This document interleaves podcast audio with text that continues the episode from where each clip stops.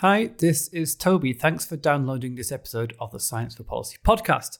It's been a while, thankfully, since I've had to give one of my little introductions to apologize for audio quality. We've got quite good now after 60 something episodes at uh, making good quality recordings at both ends for myself and the guest.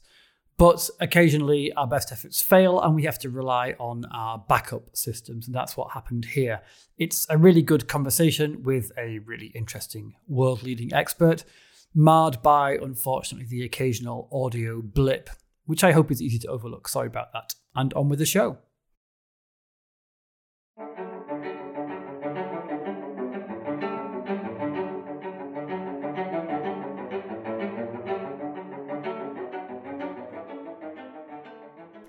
Hello, welcome to the Science for Policy podcast. My name's Toby, and today I'm joined by Professor Jan Pieter Krahnen. Professor Kranen is founding director emeritus of the Leibniz Institute for Financial Research, SAFE, bracket Sustainable Architecture for Finance in Europe. That's the name of the institute. And Professor Emeritus of Finance at Goethe University's House of Finance. He has extensive experience in advising policymakers on how to regulate financial markets, including at European level as a member of the high level expert group on structural reforms of the EU banking sector, and as an advisor to the European Securities and Markets Agency, not to mention several other prominent advisory roles in Germany. So, Jan, welcome to the podcast. Um, thank you for inviting me. Uh, hello, Toby. Hello. I have to say, I quite enjoy the German habit of naming universities and research institutes after famous researchers. You've you've collected Leibniz and Goethe yourself. That's not bad. I think perhaps you only need Einstein to complete the full set. no, but the, this connection is very real and very intensive. And actually, if you know about this Leibniz Institute, it grew out of the university, almost like an offspring, but institutionally and funding wise, it's now independent but keeps close bridges to the university. So research is an important basis for that institute. And that maybe links also to policy work uh, quite nicely. Yeah, so the university can can trace its origins back to Leibniz, right? Uh, no, uh, the other way around. Uh, uh-huh. the university was here, and Leibniz, the name of a of a large number of research centers around Germany, all over Germany, uh, in many disciplines. And uh, we happen to be one in, in economics. And we only joined that club, if I may call it that way, uh, like two years ago, and are fairly a new um, startup, if you wish, in the academic world. Yeah, great. Well, then let's let's talk about the work you do. Um, the main theme of this podcast, of course, is scientific advice for policy, which doesn't always mean natural sciences, of course, but it does tend to mean sciences that have a certain degree of uh, I guess, a claim of generality. And you've advised policymakers on financial issues, so especially market regulation. And I'd really like to understand whether you think that is all part of the same stuff, that's just another kind of science advice, or, or whether there are analogies or overlaps between what you do and the other stuff. My first, I'm sure, quite naive and clumsy question, which I hope you can finesse uh, in an answer, is to ask, like, what kind of advice do you give? So scientists bring to the table, you know, bodies of knowledge and theory based on scientific investigation. So when you, as an economist, engage with policymakers, what do you bring to the table? Is it, is it the same or, or something different? So we are basically backed up by our own research with our experiences on particular fields of, uh, of the economy, and that's financial markets, that's the functioning of particular elements in financial markets. To give you an example uh, that relates to the global financial crisis a few a few years ago, I have been working a lot on structured finance, which is a particular financial product that has been at the start of the financial crisis becoming of great importance. And there wasn't that much research at that time. Uh, but anyway, we are doing research on financial products and then when a, a crisis happens that has something to do with such a product, we can use that information in, let's say, trying to develop remedies, trying to develop uh, strategies how to deal with the ensuing uh, a problem. So that, that's the scientific basis. You have some research that relates to the problem. You try to take all your, let's say, your common sense in a way to apply it to a situation which always is slightly different from the uh, situation you might have studied in the lab or in, in empirical research before. Okay, great. And the way you describe it, it sounds like uh, basically troubleshooting very often. So a problem comes along, the policymaker needs to understand how to solve it. They don't have that at their fingertips, and so they turn to you for advice. No, I think troubleshooting is the way how you get recognized in policy circles, right? So there is a situation, a crisis. Uh, they look around. Is there anybody who has done anything on this? And you can uh, basically put up your hand and say, "Well, I have an idea." That might be an explanation why we are in trouble. Maybe you can you can solve it this way, that way, and uh, people policymakers may take your advice or not, because you are not the only person uh, to give an advice. So there's a competition of advisors for attention, uh, and that's when you get in a way recognized. And later, uh, afterwards, you may have more general comments on how legislation, how regulation should develop, and you will, as I did, accompany a process of re-regulation as after the financial crisis over many years with some basic tools, some basic ideas in mind, and you always keep on pushing uh, policymakers to respect or to remember a certain uh, idea or advice uh, in the retooling of the regulatory framework. And if I could ask a little more about the the research that your advice is based on, what kind of research is this? So I, I think the research I am doing, or we were doing in, in an institute like ours, uh, is is truly academic research in a sense that you basically initially abstract from a particular troubling situation or problematic situation, but really try to understand how a certain regulatory rule, for instance, uh, impacts on the behavior of, let's say, investors or firms or banks. And so that you can generalize the relationship between a particular tool or regulation and the outcome that you observe in markets. So, and that is in, in my eyes, in the eyes of our profession, this is scientific work.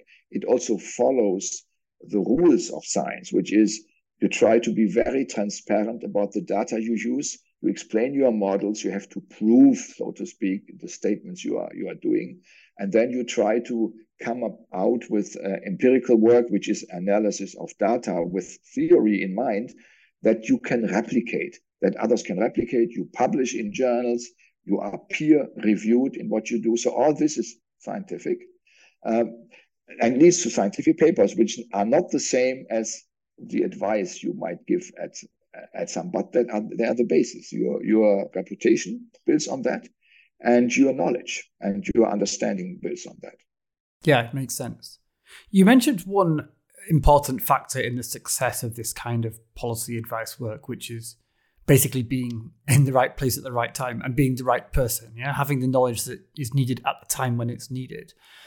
Are there other factors, do you think, that affect how successfully your advice lands with policymakers, factors that can be kind of generalized? Yeah, if I can expand on the what you just said, I think an important aspect is that you can convey to policymakers the idea of being independent.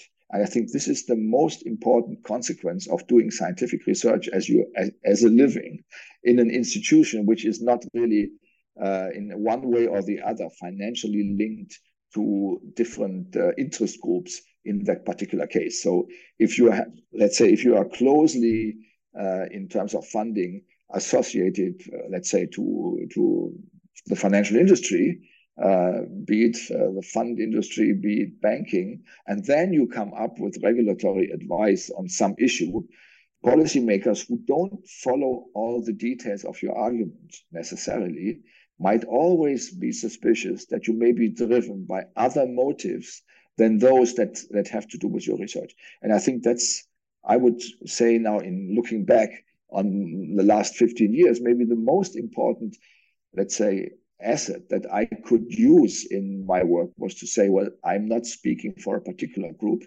I'm not behind a particular interest group, but I try to, let's say, to orient my statements on welfare of the society of the of members of society. I try, I say, I don't say I always get that, but that's basically our motivation when we are purely based in a in an academic world. So, and, and that is an advantage if people ask for your advice. Uh, I have frequently or repeatedly had the situation that I offered some idea and the counterparts, which were policymakers, asked, okay, so who is standing behind you? Who funds your work? Who funds your institution? And uh, when I could say, well, this is basically uh, a public university that I'm working for, it's uh, funded with with uh, let's say competitive scientific money, competitively earned scientific money, you were in a better position to be heard as if I would have said, well, this or that is my funding source, which is uh, happens to be uh, one of the parties in a in a certain conflict, uh, be they investors or or uh, workers or uh, or uh, entrepreneurs. Hmm, that's interesting. Okay. Well, I mean, okay, that makes perfect sense. Of course, this idea of being independent, um, I'm sure you know, is, is very strongly emphasized by science advisors uh, of all stripes in all domains.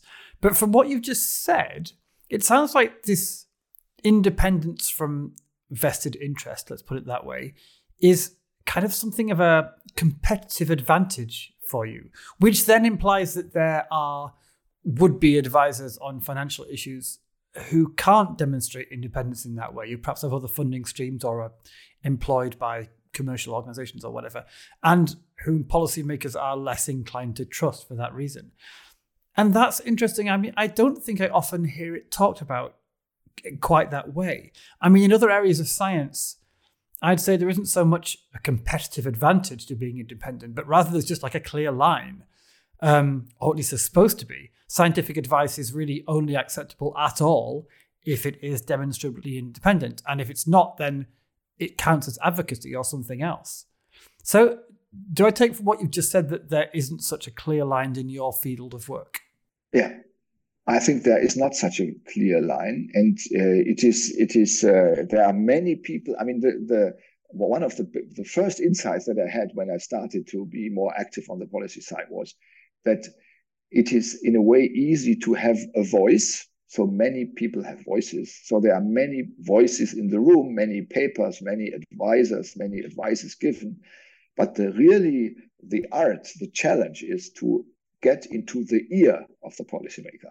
So the, the ear is the problem, not the voice. Right? And originally, when I started all this, I thought, well, you just have to write a nice uh, op-ed or a nice policy paper where everything is, is true and important and everybody will immediately recognize it. But that's not the case. Because from the reader's point, from the other side of the hedge, so to speak, from the policymaker's point of view, they cannot easily distinguish, let's say, uh, uh, independent uh, advice from biased uh, advice. They, how can you do this? If they if they could do this easily, they wouldn't need it in the first place. They wouldn't need sure. it in the first place, right? So and, and since that is so, and since there are so many voices coming from all all sorts of organizations, uh, lobby groups, and so forth, um, this is, I think, the hardest, uh, also for policymakers to to make this distinction. So, how do you help them make that distinction? Oh, yeah, well, to make your, I mean, it is in a certain sense, it's never true that you are fully independent. This is a bit uh, of a misnomer. So I wouldn't claim there is no nothing that biases me, my my perception in my argument. So that would be a bit making the point too strong. But there is no obvious interest group that will let me bend my thinking, my argument in a particular direction. Right? At least I try always to be very transparent about my funding, about my roles, and so forth, because I figured out that this matters. Uh, to be uh, seriously heard also across party lines right so if you're in a in a country like like germany where you have typically not one party ruling and the rest uh, uh, tiny opposition groups, but uh, many parties rule. You have coalitions. You have to convince several people beyond the party lines, and they all have to take your argument serious and really read to it, and don't put it easily in a in a certain bucket and say, "Oh, this is this argument or that argument uh, that comes always with this party or that party." Uh, so, for instance, I have always tried to talk to all parties, not literally to all, but to those that we would consider in the inner part of the democratic spectrum. I always spoke to all those people who were willing to listen to me or to discuss with me. Yeah, so this is a big deal. So what you're describing is that I mean, someone in your field of work doesn't just have their academic expertise, their subject expertise. They have an awful lot of other skills and expertise, uh, for instance, in navigating political landscapes.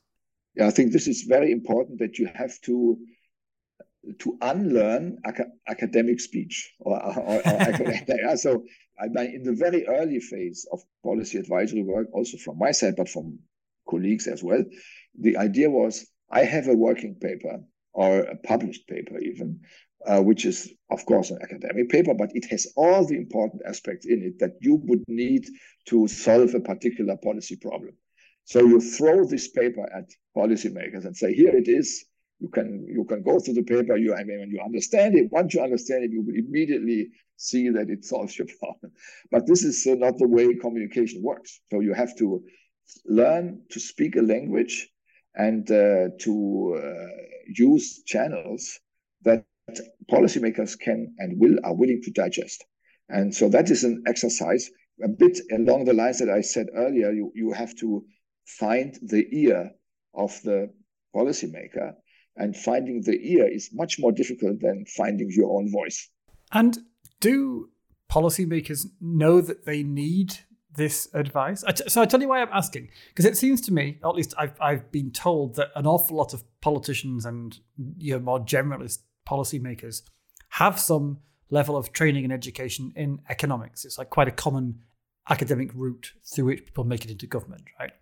And I was talking to a guest last summer. It was it was Michael Bang Petersen in Denmark, who specializes in psychology and behavioral sciences. And there was an issue he perceived that policymakers often feel that they have like an instinctive understanding of how people think. You know, we are all people. We all understand people on a basic level. Um, plus, they often had some kind of, as it were, pop psychology 101. And he mentioned economics as part of that, right? So he found that persuading politicians and policymakers that they can benefit from expert advice in that area, making them realize they even need it, can be a hard sell. Um, yes and no. so I uh, so that's not a very good answer, but so yes, in a sense of many of the aspects that have to do with finance are pretty complicated and complex. Often require, let's say, second or third round effects on particular instruments and measures that are not really part of the common debate or common discourse. So even if people have a training in economics, often in politics it's macroeconomics that people have some training of. Uh, this is not the same as what we do in finance. So we are really, and, and I personally in my work are concentrating on financial, on advice on financial issues. So this always brings in the issue of financial markets, uh, the pricing of financial markets, which is a rather opaque thing for, for many people. And I think this brings an extra degree of, let's say, complexity that you not always find uh, in the thinking of, uh, of people, even if they have an economic background. What is more difficult, I think, is to make people aware that they are not fully understanding the situation. So they often think we are, we have it fully, we, we understand how it is. Right? So you can you can make as an example, you can talk about uh, green finance, right? uh, where, where everybody says, well, we now want to push the economy on the transition phase, and we as investors want to be part of that. So we only invest in green assets or something like that. And you need a deeper financial understanding to um, understand whether this action has really the impact that it has that is intended to have. And so for that, you sometimes have to tell policymakers, listen, the intention is really good. Your intention is wonderful, and I subscribe to it. But the path you are taking, the type of instrument you're using, is not delivering on this for this and this and this reason. Right? And and that's where, and when this is heard and understood, then only the ear opens up for for an idea. Right, but you already have to be in the room to have that kind of conversation, and there has to be a match between what the policymaker needs and thinks they need and what you have to offer. So to go to a policymaker and say, "Hey, this idea, this thing that you're committed to and you've invested in and you're plowing on with and you think you're doing okay at, well, actually, you know what, stop because it might not work, and here's why." That's got to be one of the hardest modes of science advice to make effective because you're not responding to a need or at least a need they're aware of. You're trying to kind of wedge yourself in where there isn't a, a science advice shaped hole. Absolutely. I mean, policymakers are not there to question their ideas all the time. It's, it's not there. They are not in a debate club, nor are they trying to win an argument challenge, an Oxford style debate, so to speak. They want to deliver. And, and if they have found a story that they find convincing, they go for it. So if you want to, to, to settle, stop a while, wait for a minute, let us really think through whether this is the, the best way to achieve your instrument. You need this time of reflection.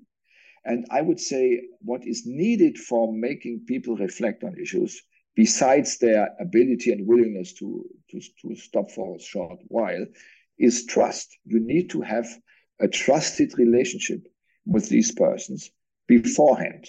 So when you start try to establish trust in the moment where they have a problem, this is too late. They will only refer to people they, in a way, have some had some contact with and some positive vibration or remembrance remained. So that's why I have thought I have built my um, my, my work a lot around networks that is that can grow over time and that have a lot to do of being willing to talk to people under circumstances where there is no actual need for advice, but there is an opportunity to talk. This is in itself not easy to to manage, but you can you can organize that. And later, when the problem arises, they may remember you and say, "Ah, wasn't there this person? We had a good conversation. He was listening to my arguments. He made su- suggestions that I could use later on. Now, why not talk to this person?" Uh, it's a bit like in, in, in finance, we speak a lot about relationship lending as a long lasting financial relationship that banks are pursuing, where private information is collected. And it's quite similar. A policy relationship also, I mean, a relationship between, let's say, academics or, or would be advisors and the clientele often develops around innocent situations where you meet these people, you talk to them, but you establish sort of a feeling I can listen to that person. He will not screw me or, or, or want to push me in this particular direction. That's helpful. Mm-hmm. Great. I do want to ask you about the very common distinction that science advisors make between providing evidence and providing policy recommendations. The question is basically like, is evidence everything or is there more? And some science advisors will say that their role is entirely to provide the evidence, hopefully, you know, well packaged and presented in a way that's clear why and how it's relevant and so on. But then it's the job of the policymaker to work with that evidence in uh, in any way they see fit to construct policy changes that are needed. And others will say, no, concrete policy recommendations are valuable and part of the science advisor's job too. So I read into what you say so far that a lot of what you do is is really very applied indeed. You're presenting policymakers not only with evidence, but also with concrete solutions to their specific problems. Yeah, well, we, we also present them with evidence. Mean, this is part of developing an argument.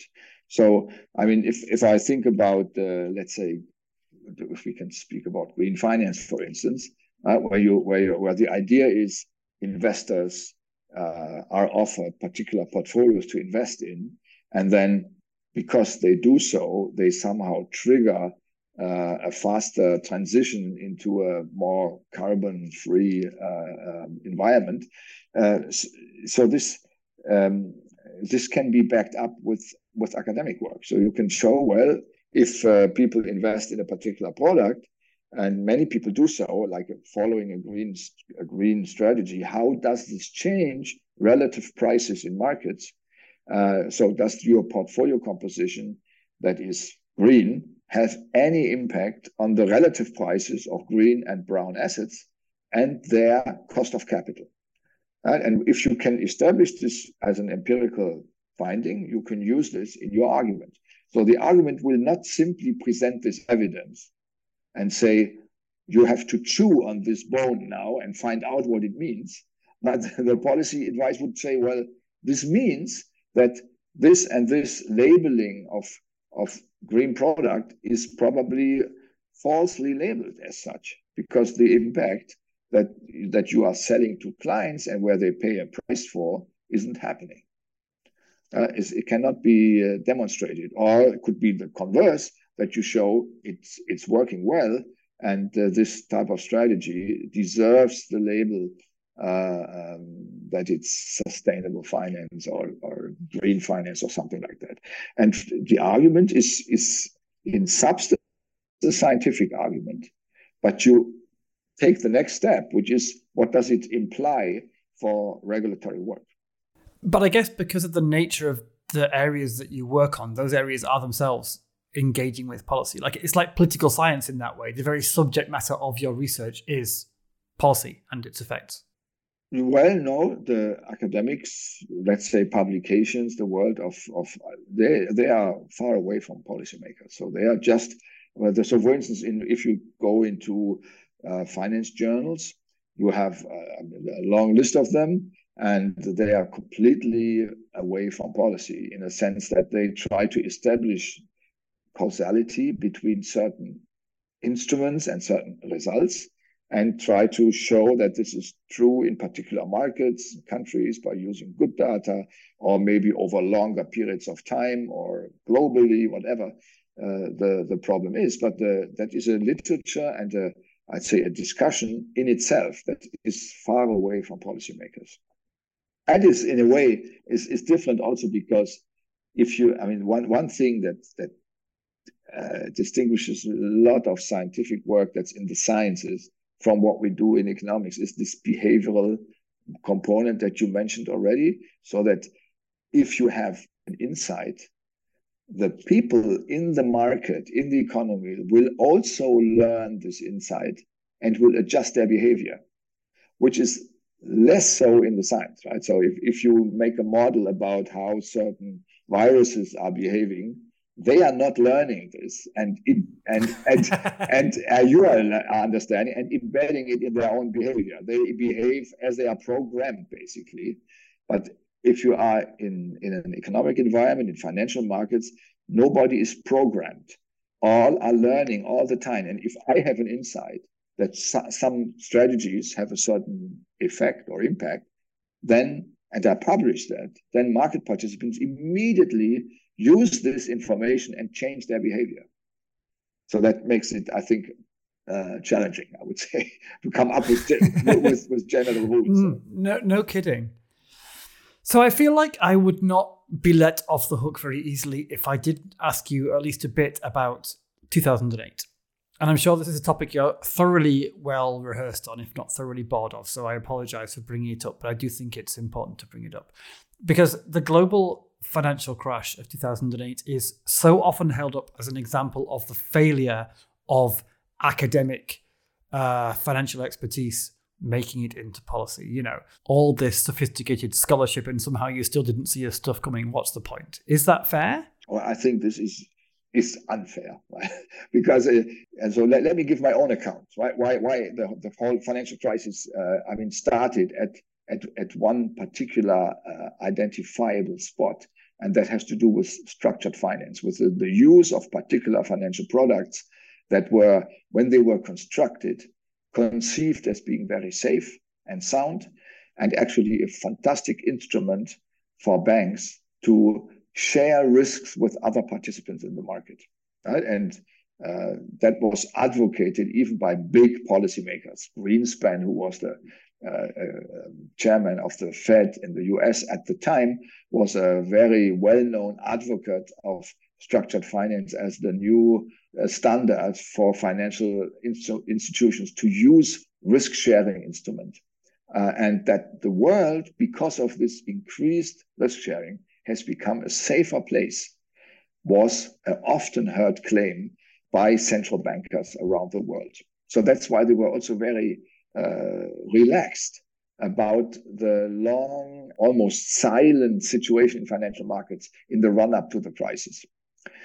Uh, when what we found out much later was that the understanding, the analytical understanding of these products, these structured finance products on bank balance sheets by central banks and supervisory agencies was much less present than at least we in academia thought. So at the time, the, the, the exchange data wise and model wise between central banks and academia wasn't that intense as it is today.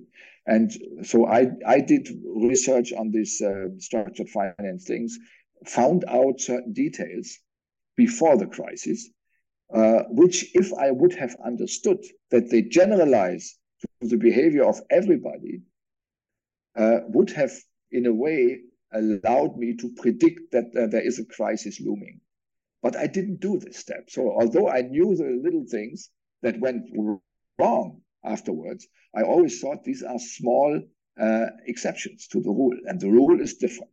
Right? The rule is, as Greenspan said, it's a risk sharing instrument that stabilizes the world. But the truth was differently, and we only found out later. And so, in that sense, um, that you could say there was a lack of coordinated uh, wisdom, uh, uh, and uh, and that's why uh, we we didn't see it earlier. And I would now say there was a lack of, I would say, critical research on statements made by public authorities. And I kept this in mind. If people stand up and say, this and this is a safe way to go somewhere, I would now be more willing to question that and say, could you please give a full explanation why this is safe? And then I would ask, do you really have the data that makes you believe and make this statement like an academic statement where you have all the data, you know the models, you do the analysis in a transparent way, people can replicate. Only then I trust such a, such a statement. We the world is safer or even unsafer as it as it uh, was some other time ago. Uh, so that would be my my, uh, my my first attempt. So uh, did did did it did we fail as academics? Yeah, I would say in a certain way we did, but it was uh, I would say a shared responsibility of the the captains on the on the financial ships and the the academic uh, world around them. Okay, yeah. So, and the implication is not that this kind of advice is useless; it's that this kind of advice is essential and if it had worked properly, then the outcome would have been better. Yeah, I mean, the, the, what came after when the crisis happened, then I think it was the, the high time of research to try quickly to understand what the main reasons are. So, of course, the overnight rescue operations by central banks and governments, they were in a way without alternative, right? So they, they had to do it, and there was no academic, uh, uh there were no academic wisdom. But all, a few weeks later, the first studies have been done, the first thinking has been done, the first debate exchange between bankers and academics has happened, and quickly emerged, let's say, a set of of uh, possible reasons for this crisis. Also, why it basically uh, uh, was uh, uh was so contagious. It was it happened in one spot, but uh, in a very short while, the consequences were felt all over the globe in many institutions, even in banks that believed to be very regional, far away, like the Landesbank in, in Eastern Germany, where everybody thought this is a very Eastern Germany thing, suddenly collapsed because of a of a of a bombshell that exploded uh, thousands of kilometers away, right, which was Lehman. Right? And so there was connections that people didn't notice, didn't know about before. So after that, of course, new generation of research and so forth was generated on the one side, but also I would say analytical thinking, how we can avoid that in the future. So what was really the, I would say the the weak moment that destroyed so many banks in the in the after the Lehman crisis, and uh, and that I think advised um, the regulator quite a bit. So there was a positive impact of research on uh, on policy making after the financial crisis, not before. Yeah, interesting. So you might imagine I'm kind of equally fatigued, I suppose, with talking about the COVID 19 pandemic in these kinds of conversations because, of course, as people say accurately, the pandemic was a watershed moment for science advice. Suddenly, everyone was talking about how science advice interacts with policymaking and how that relationship should work. And an awful lot has changed and developed and become clearer and I think improved since then.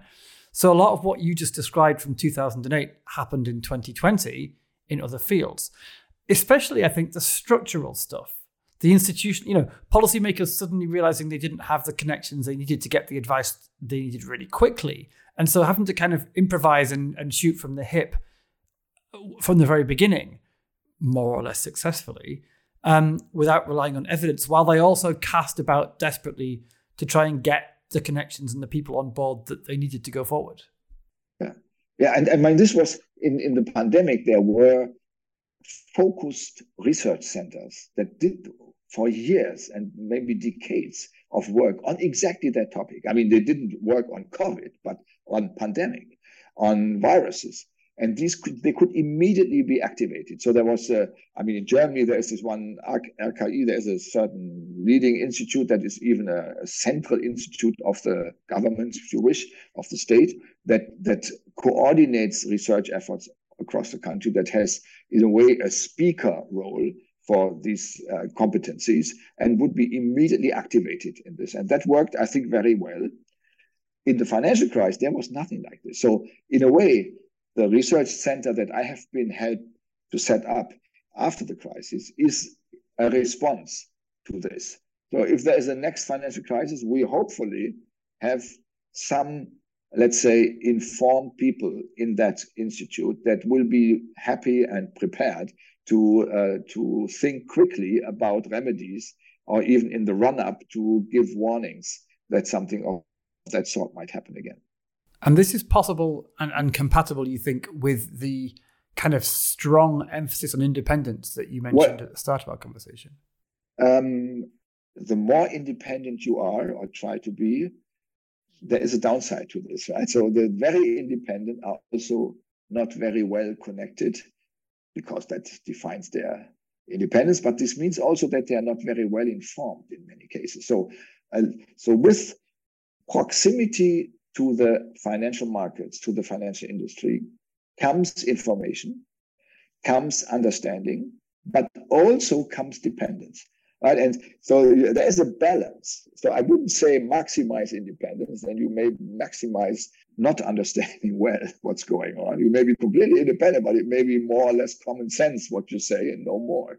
Uh, um, I, I, can make this example also with respect to the research we did prior to the financial crisis, we had research project with all the banks in Germany on the way they dealt with structured finance products. So in order to make this happen, you need to be, I wouldn't say good friend, but you need to be friendly to these institutions so that you provide you with the data, that you have a, a, a good research surrounding.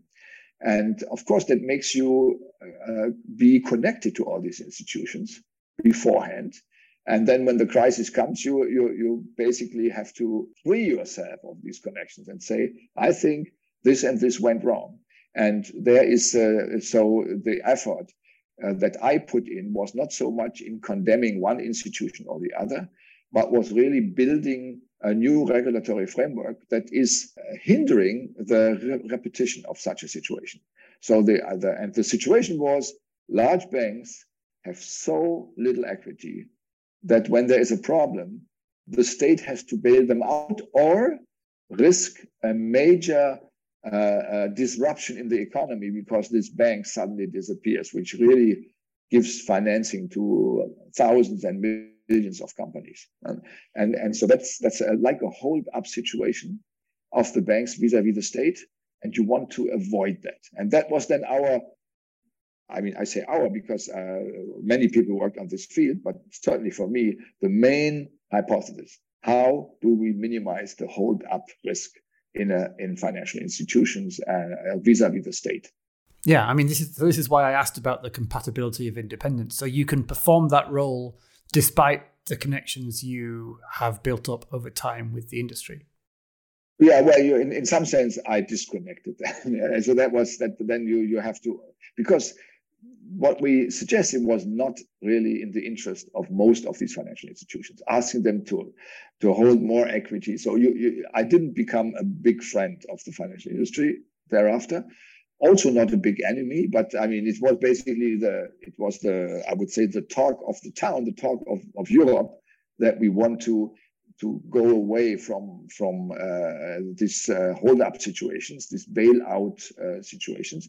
I think the the main insight that we could provide early on from the academic side was to say you need a special insolvency code for large banks. Large banks are different from large corporations, other corporations like car companies or so, because this interconnection uh, under the carpet that you can't see that goes via financial contracts in a, in a very subtle way are so heavy that you have to rethink our insolvency regime that we have uh, developed over centuries or over decades in most countries and make one that is special for these type of interconnected institutions. And i think that was more or less an academic drive to do this.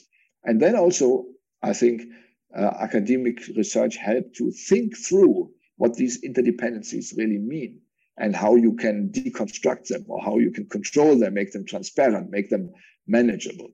Yeah. Well, um, I want to say thank you very much indeed. I wasn't kidding at the start when I said my questions would be naive and clumsy, but you've really been very enlightening in response, not to mention frank and open and uh, a very enjoyable conversation partner. So it's been a pleasure to talk to you. Thank you so much, Professor Jan Pieter Krahnen.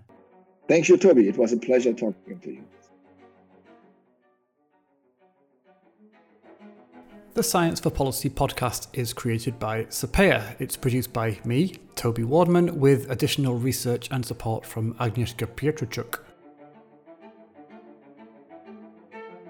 Sapea is a consortium of Europe's academy networks representing more than 100 academies, young academies, and learning societies from more than 40 countries across Europe.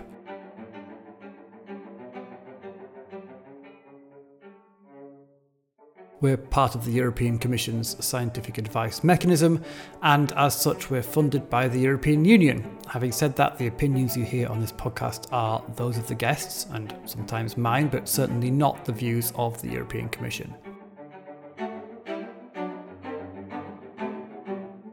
This music is composed by Carlo Alfredo Piatti and performed by Elizaveta Sushchenko, and this last bit is particularly good.